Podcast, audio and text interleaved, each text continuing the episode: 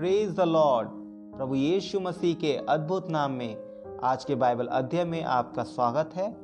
आज हम सीखेंगे उत्तम बलिदान के विषय में। अर्थात ऐसा बलिदान जो कि परमेश्वर को प्रसन्न करता है, जिसे परमेश्वर ग्रहण करते हैं। मेरे प्रियो, हम सभी परमेश्वर को बलिदान चढ़ाना चाहते हैं। हम सभी परमेश्वर को प्रसन्न करना चाहते हैं।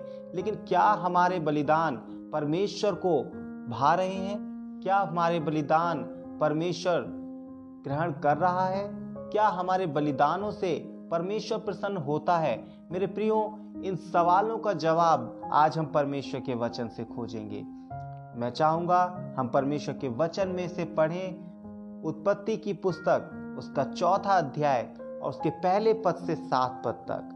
यहाँ पर इस प्रकार से लिखा है, जब आदम अपनी पत्नी हवा के पास गया, तब उसने गर्भवती होकर केन को जन्म दिया और कहा, मैंने यहोवा की सहायता से एक पुरुष पाया है।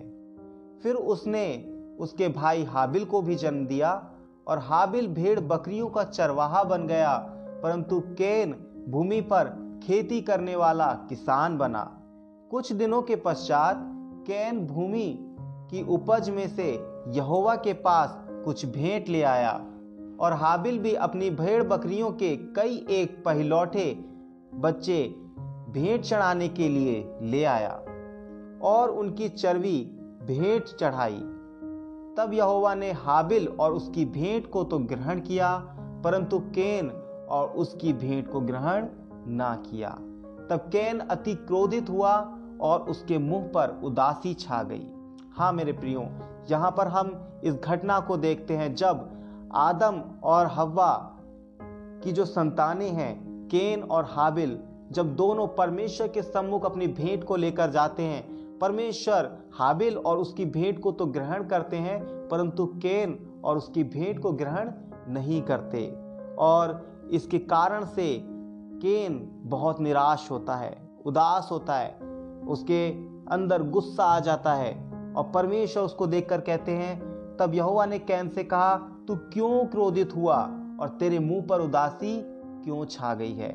यदि तू भला करे तो क्या तेरी भेंट ग्रहण ना की जाएगी? और यदि तू भला ना करे तो पाप द्वार पर छिपा रहता है और उसकी लालसा तेरी ओर होगी और तुझे उस पर प्रभुता करनी है। हाँ मेरे प्रियो, परमेश्वर केन से कहते हैं कि यदि तू भला करे तो क्या तेरी भेंट परमेश्वर के सम्मुख ग्रहण नहीं की जाएगी। हाँ मेरे प्रियो, बहुत सी बार हमारी भेंट परमेश्वर के सम्मुख ग्रहण नहीं हो पाती क्योंकि हम भला नहीं करते। मेरे प्रियो, यहाँ पर भले से तात्पर्य, भले कार्य नहीं, बल्कि एक विश्वास है। क्योंकि मेरे प्रियो, हम भले कार्य तभी कर सकते हैं जब हमारे अंदर भला विश्वास हो। बिना भले विश्वास के हम भले कार्य नहीं कर सकते। और यहाँ पर इसका अर्थ ये है कि पहले हमारा विश्वास ठीक होना बहुत ज़रूरी है, उसके बाद हमारे कार्य, हमारे विश्वास के परिणाम होने चाहिए, तब परमेश्वर हमारे कार्यों से प्रसन्न होते हैं। यहाँ पर अगर हम इसको और अधिक अच्छे से समझने के लिए हम इब्रानियों की पुस्तक, उसके 11 अध्याय, उसके चौथे पद को पढ़ें तो वहाँ पर इस प्रकार से लिखा है, विश्वास ही से हाबिल ने कैन से उत्तम बलिदान परमेश्वर के लिए चढ़ाया। मेरे प्रियो, हम यहाँ पर गौर करें। यहाँ पर लिखा है, विश्वास ही से, अर्थात भले कार्यों की वजह से नहीं, बल्कि विश्वास ही से मतलब केवल विश्वास ही वो अवयव था जिसके कारण हाबिल ने केन से उत्तम बलिदान चढ़ाया। फिर परमेश्वर क्यों कह रहे हैं कि यदि तू भला करे तो क्या तेरी भेंट ग्रहण ना की जाएगी? मेरे प्रियो, क्योंकि जिस भले कार्य को परमेश्वर हमसे चाहते हैं वो मेरे प्रियो, विश्वास ही। है योहन्ना की पुस्तक में इस प्रकार से लिखा है, परमेश्वर का कार्य यह है कि तुम उस पर, जिसे उसने भेजा है, विश्वास करो। हाँ मेरे प्रियो, जब कुछ यहूदी लोग यीशु मसीह के पास जाते हैं और उससे पूछते हैं कि परमेश्वर के कार्य करने के लिए हम क्या करें, यीशु मसीह उसको आंसर देते हैं कि परमेश्वर का कार्य यह है कि जिसने उसे भेजा है तुम उस पर विश्वास करो। मेरे प्रियो, हमारे विश्वास को परमेश्वर हमारे सबसे पहले भले कार्य के रूप में लेते हैं। सो सबसे पहला भला कार्य जो आप अपने जीवन से कर सकते हैं वो है प्रभु यीशु मसीह पर विश्वास करना।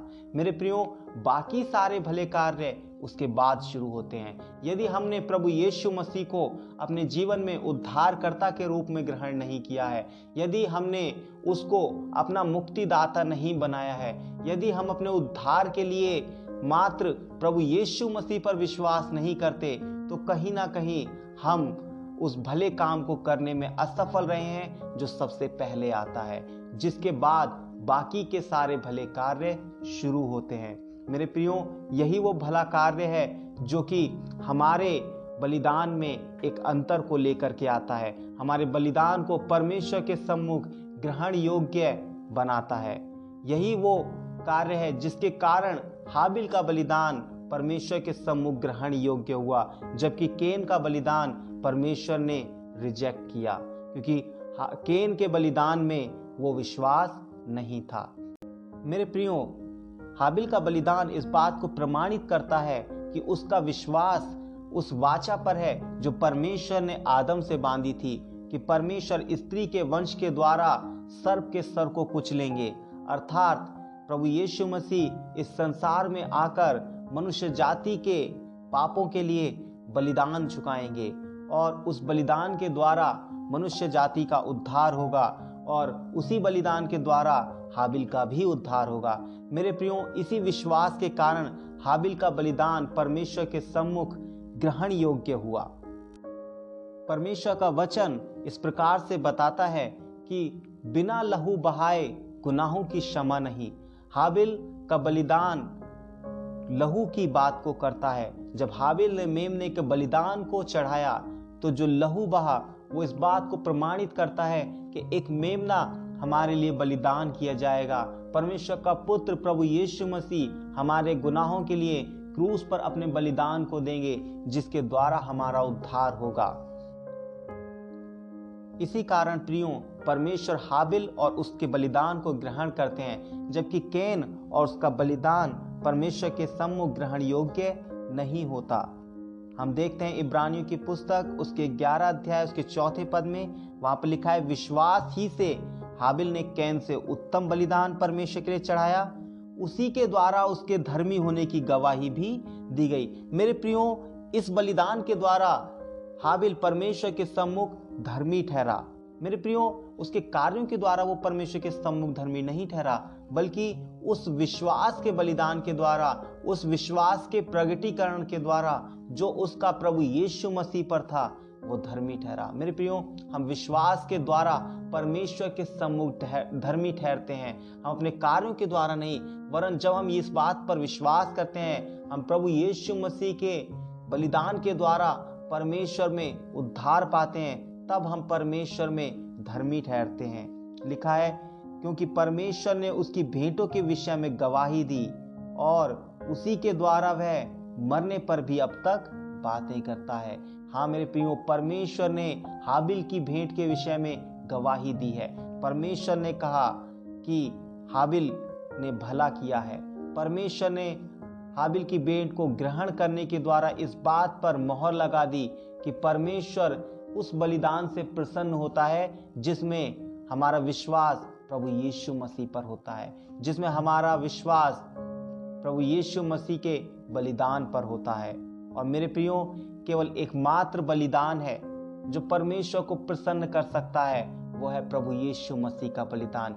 इसीलिए जब परमेश्वर हाबिल के बलिदान को देखते हैं, परमेश्वर को यीशु मसीह का बलिदान स्मरण आता है, जो कि क्रूस पर होने वाला है। इसी कारण परमेश्वर हाबिल के बलिदान को एक्सेप्ट करते हैं, जबकि केन के बलिदान में वो विश्वास नहीं है। मेरे प्रियो, हमारा विश्वास बहुत महत्व रखता है।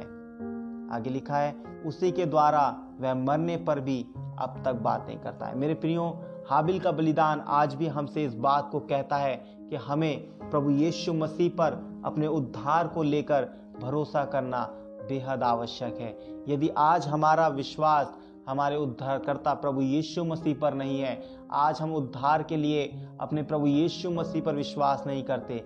कहीं ना कहीं हम परमेश्वर को ऐसे बलिदान चढ़ा रहे हैं जो कि परमेश्वर को अप्रसन्न करते हैं। मेरे प्रियो, परमेश्वर का वचन हमें इस बात को सिखाता है। विश्वास के द्वारा अनुग्रह ही से तुम्हारा उद्धार हुआ है और यह तुम्हारे कार्यों के द्वारा नहीं, वरन परमेश्वर का दान है। मेरे प्रियो ये परमेश्वर का दान है। इसलिए हम इस पर विश्वास करें। हम घमंड ना करें, बल्कि दीनता और नम्रता के साथ परमेश्वर के सम्मुख आए, उसके बलिदान को एक्नॉलेज करें और परमेश्वर की महिमा करें।